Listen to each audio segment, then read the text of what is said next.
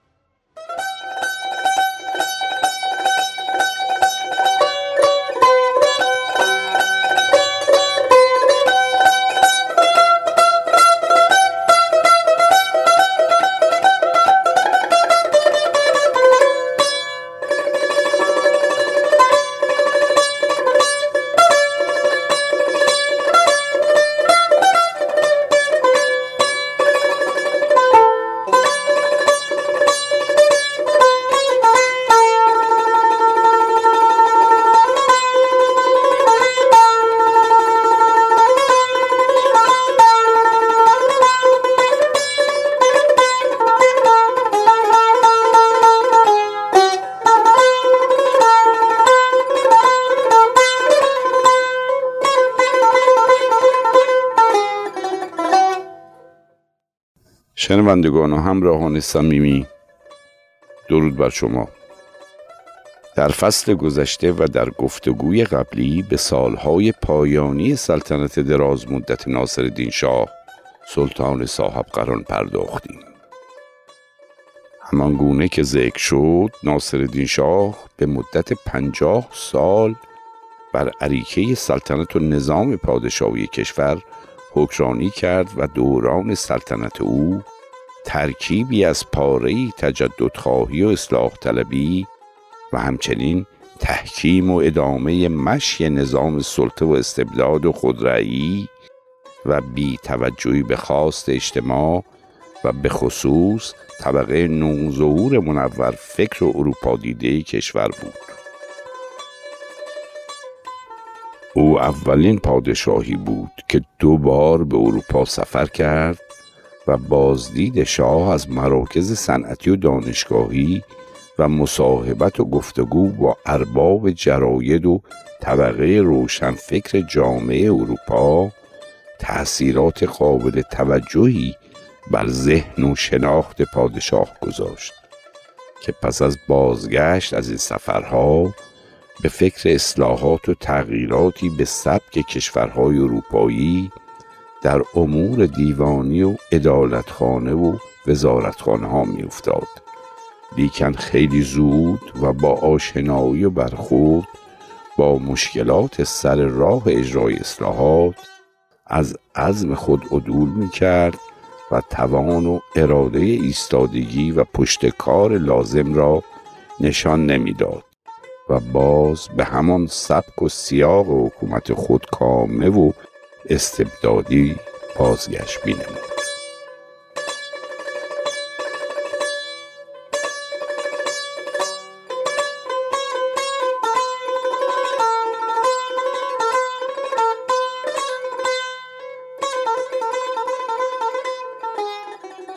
طبقه روشنفکر و وطن پرست ایران به دلیل آشنایی با تحولات جهانی و دسترسی به مجلات و نوشتارهایی که به دلیل ظهور و رونق صنعت چاپ امکان مطالعه و دسترسی به این روزنامجات روشنگرانه را پیدا کرده بودند به تدریج مانعی شدند بر سر تصمیمات خودسرانه و ضد ملی پادشاه. به طوری که در واگذاری بعضی از انحصارات و امتیازات به اتباع بیگانه که توسط شاه صورت گرفته بود همصدایی و روشنگری این طبقه روشنفکر به همراهی روحانیون پیشرو مردمی باعث عقب نشینی ناصر شاه از این گونه بزل و بخشش های وطن برباد ده شد و همین حوادث و تحسن و اعتراض ریشه های انقلاب مردم را که در سالهای بعدی به وقوع پیوست را تشکیل داد.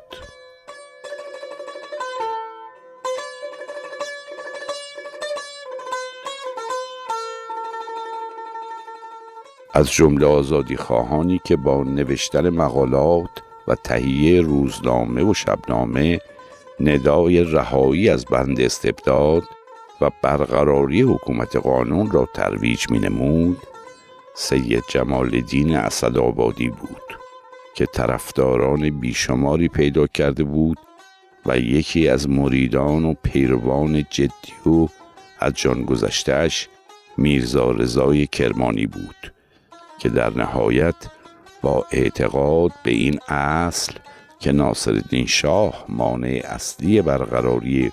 حکومت مردمی و قانون است در تاریخ 17 زیقعده 1313 هجری قمری اقدام به تیراندازی و ترور پادشاه نمود و او را در هنگام زیارت حضرت عبدالعظیم به قتل رسانید.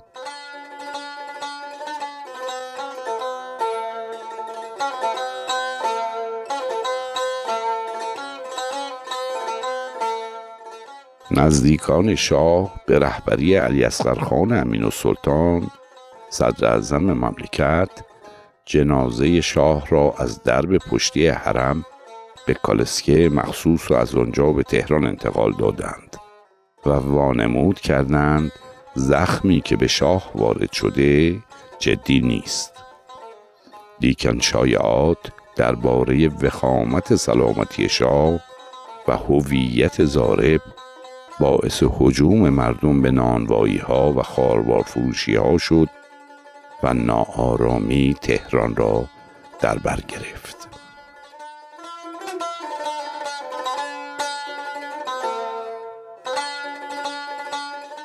صدر اعظم به یاری کلونل کاساکوفسکی رئیس قوای غذا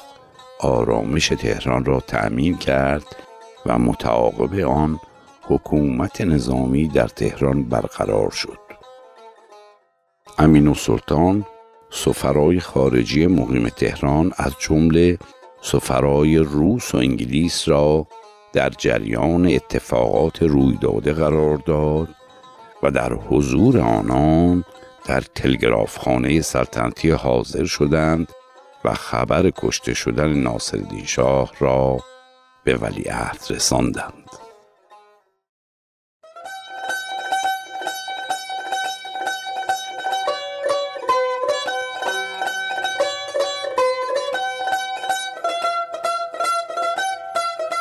مزفرالدین میرزا در سال 1269 هجری قمری در تبریز زاده شد. پدرش ناصرالدین شاه و مادرش شکوه السلطنه دختر شعاع السلطنه سی و ششمین فرزند فتلی شاه بود. مزفرالدین میرزا گرچه در ابتدا سمت ولیعهدی نداشت زیرا سه پسر بزرگتر ناصرالدین شاه که هر کدام سمت ولیعهدی داشتند یک به یک و در خورد سالی تلف شدند و لذا این منصب به او رسید. چلو چهار سال در مقام ولیعهدی باقی ماند تا در نهایت با کشته شدن ناصرالدین شاه سلطنت به او رسید.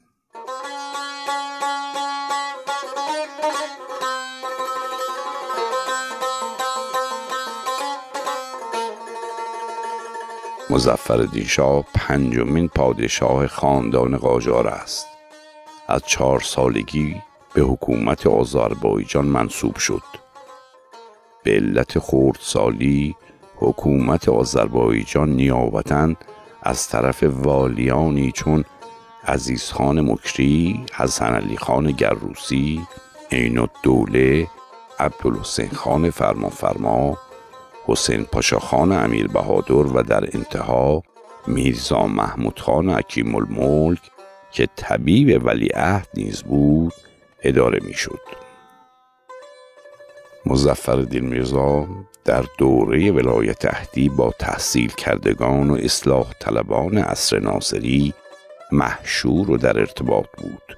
و حتی یکی از دختران خود را به ازدواج سنی و دوله که مهندس معدن و تحصیل کرده آلمان و از روشنفکران و ترقی خواهان بنام بود درآورد. معاشرت و آشنایی با این طبقه تحصیل کرده و ترقیقاه باعث شد که تفکرات تجدد طلبانه و توسعه اجتماعی و فرهنگی و مدنی در ذهن و باور ولیعهد ریشه دواند که همین امر باعث کردید در دوران سلطنت خود همکاری و موافقت با مشروط خواهان و آزادی خواهان وطن برقرار نماید و با امضای فرمان مشروطه نامی نیک و اقدامی شجاعانه و وطن پرستانه از خود به یادگار بگذارد. مزفر شاه در سال اول سلطنت خود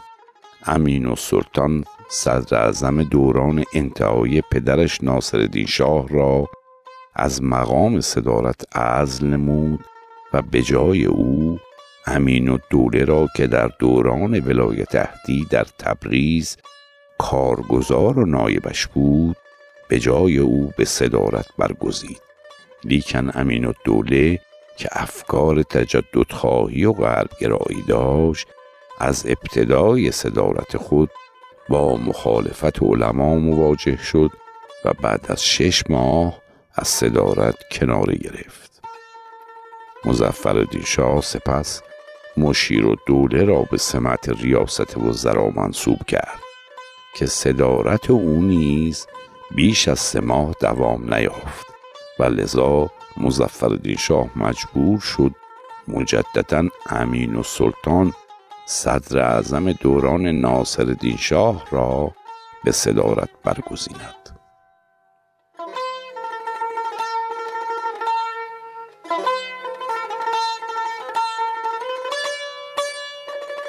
مزفر شاه همانند پدرش مشتاق سفر به اروپا بود و لذا صدر اعظم امین و سلطان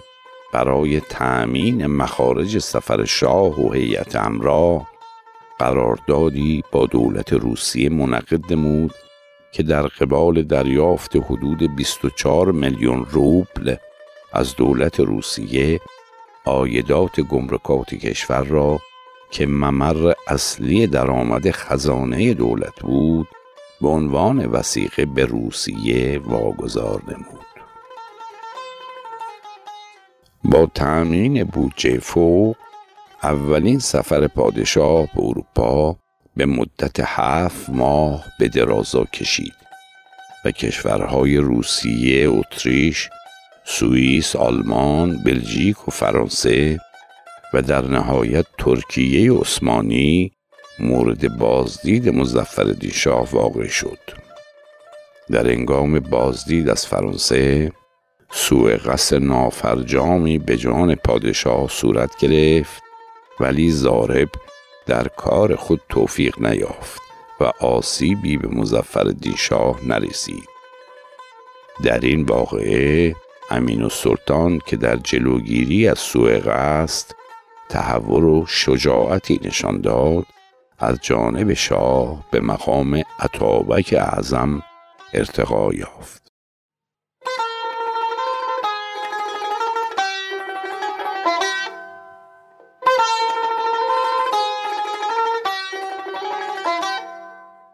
دو سال بعد نیز با دریافت وام دیگری به مبلغ ده میلیون روبل از روسیه امتیازات دیگری از ناحیه شمالی کشور به روسیه واگذار شد و با اخذ این وام سفر دوم پادشاه به اروپا انجام شد. این سفر نیز به مدت شش ماه به درازا کشید و علاوه بر سفر به کشورهایی که در دور اول مورد بازدید قرار گرفته بود انگلستان نیز میزبان پادشاه واقع شد.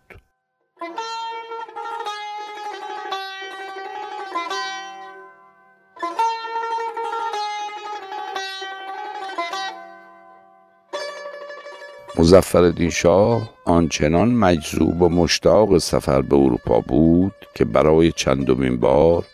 با دریافت قرضی دیویس و هزار لیره ای از بانک شاهنشاهی ایران سفر سوم خود را عملی ساخت.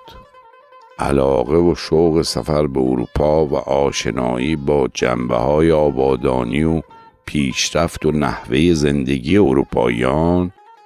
کشور را به زیر بار وام و قرضهایی برد که تعدیه و بازپرداخت این دیون از طریق واگذاری امتیازات و انحصارات پرسود به نفع خارجیان وام دهنده گردید. با انتخاب این دوله به سمت صدر اعظمی نتایج و عواقب بدهکاری کشور به روسیه آشکار و علنی شد که صدر اعظم به منظور کسب درآمد و افزایش عایدات دولت به مدیر گمرکات فرمان داد تا تعرفه های گمرکی را افزایش دهند.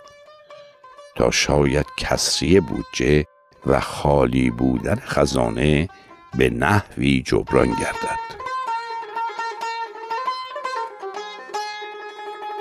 افزایش تعرفه های گمرکی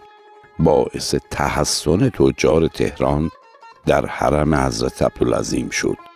که به دنبال سرکوب و دستگیری و برخورد شدید حکومت با تجار تهرانی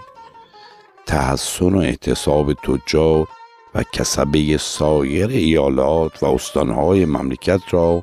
در پی داشت و تعطیلی و بسته شدن بسیاری از اصناف و بازارها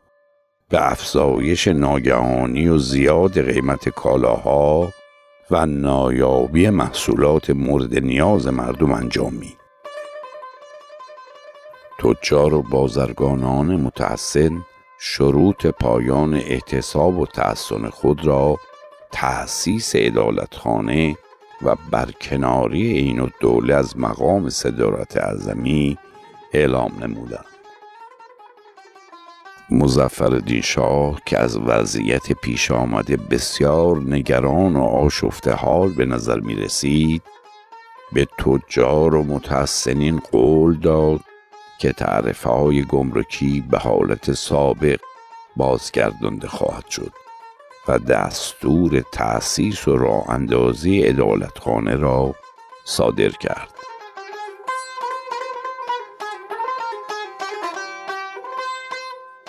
عین دوله که فطرتا صدر اعظمی سختگیر و مستبد و مخالف کوتاه آمدن پادشاه در مقابل خواست مردم بود مانع اجرای تعهدات پادشاه گردید و همین تعلل در انجام تعهدات باعث تحسن و اعتصاب فراگیر در تاریخ 23 آذر 1284 شمسی در سراسر مملکت گردید. شاه در این زمان در مقابل خواست و پافشاری مردم اقدام به ازل این و دوله نمود و نصرالله خان مشیر و دوله را جایگزین او کرد. در همین زمان جمعیتی از روشنفکران و تجددخواهان و نواندیشان به تکاپو افتادند که با توجه به کسالت پیش رونده پادشاه و احتمال مرگ مزفر شاه هرچه زودتر چارچوب و اصول عدالتخانه و تأسیس و تصویب قانون مشروطه و تشکیل مجلس نمایندگان واقعی ملت را به امضا و صحه پادشاه برسانند. نیت و هدف اصلی بانیان این اندیشه خیرخواهانه آن بود که تصمیم گیری ها و سیاست گذاری ها و اعمال همه ارکان قوای حکومت و عمال آنها مشروط به قانون باشد. قانونی که به وسیله مردم و از طریق نمایندگان منتخب آنها در مجلس شورا به تصویب رسیده باشد و شاه و گدا در برابر آن خاشه و تسلیم باشند. این حرکت اصلاح طلبانه در کشور ما در دورانی انجام شد که تمامی حکومتهای کشورهای همجوار و حتی کثیری از حکومتهای اروپاییان نیز با تصمیمهای فردی و دیکتاتوری محض اداره می شدند. خواست ملی برقراری حکومت مشروطه و تأسیس مجلس نمایندگان و انقضا و انحلال حکومت خودکامه و دیکتاتوری در کشور ایران برگ زرینی نیست در تاریخ اجتماعی ملت ایران که ایرانیان اولین ملتی بودند در آسیا که به این امر و اصل بزرگ و ترقی خواهانه نایل شدند و با کمترین تلفات و بدون جنگ و خونریزی فراگیر برگ زرین قانون مشروطه در سال 1285 شمسی به افتخارات ملی ایرانیان افزوده شد.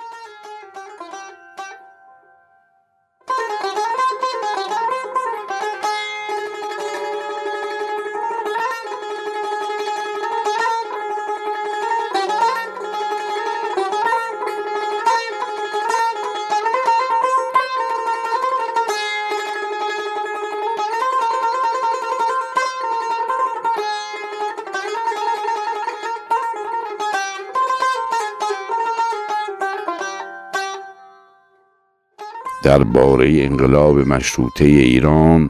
منابع معتبر و متعددی وجود دارد که جا دارد علاقمندان برای آگاهی بیشتر به علل پیدایش و سیری که طی کرد به آنها مراجعه کنند و همه ایرانیان در هر دوره و نسلی مفتخر از چنین اندیشه های پاک و پیشرو و مسلحانه گذشتگان خود باشند که در سایه تلاش و مجاهدت آنان این دستاورد تاریخی بزرگ به حکومت استبدادی و وطن برباده و مزر سلاطین قاجار پایانی خوش بخشید.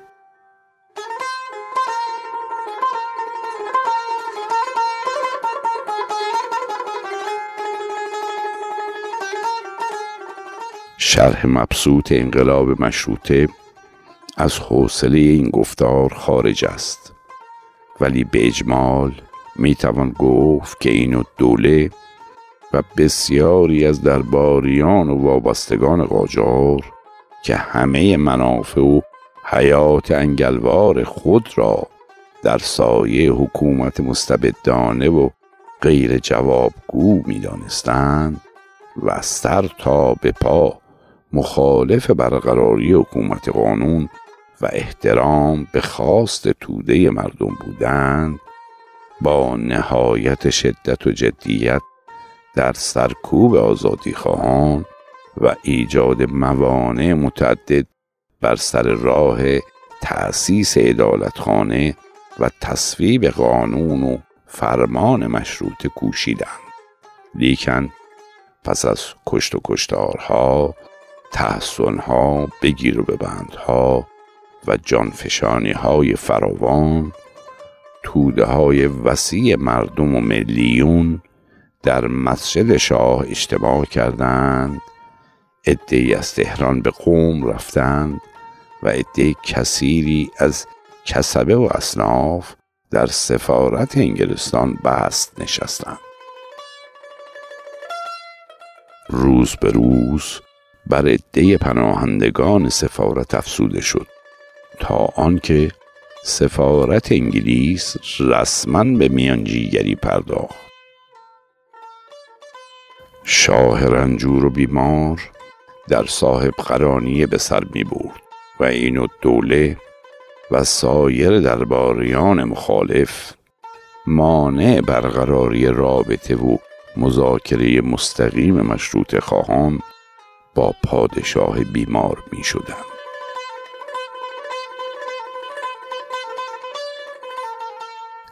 این دوله مکررن موقتی و گذرا بودن این وقایع را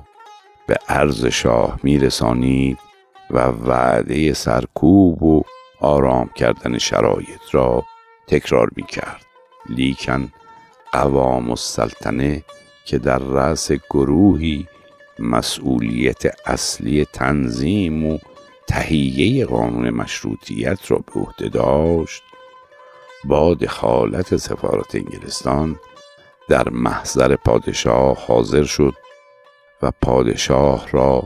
از کن ماجرا و خواست جدی توده مردم برای برقراری حکومت مشروط مطلع ساخت و توانست در چهارده مرداد سال 1285 شمسی مطابق با آگوست 1906 میلادی فرمان مشروطه را به امضای پادشاه که در روی تختی به حالی نزار و بیمار افتاده بود برساند. و بدین ترتیب حکومت سلطنتی مشروطه از این تاریخ در کشور ما قانونی و برقرار شد.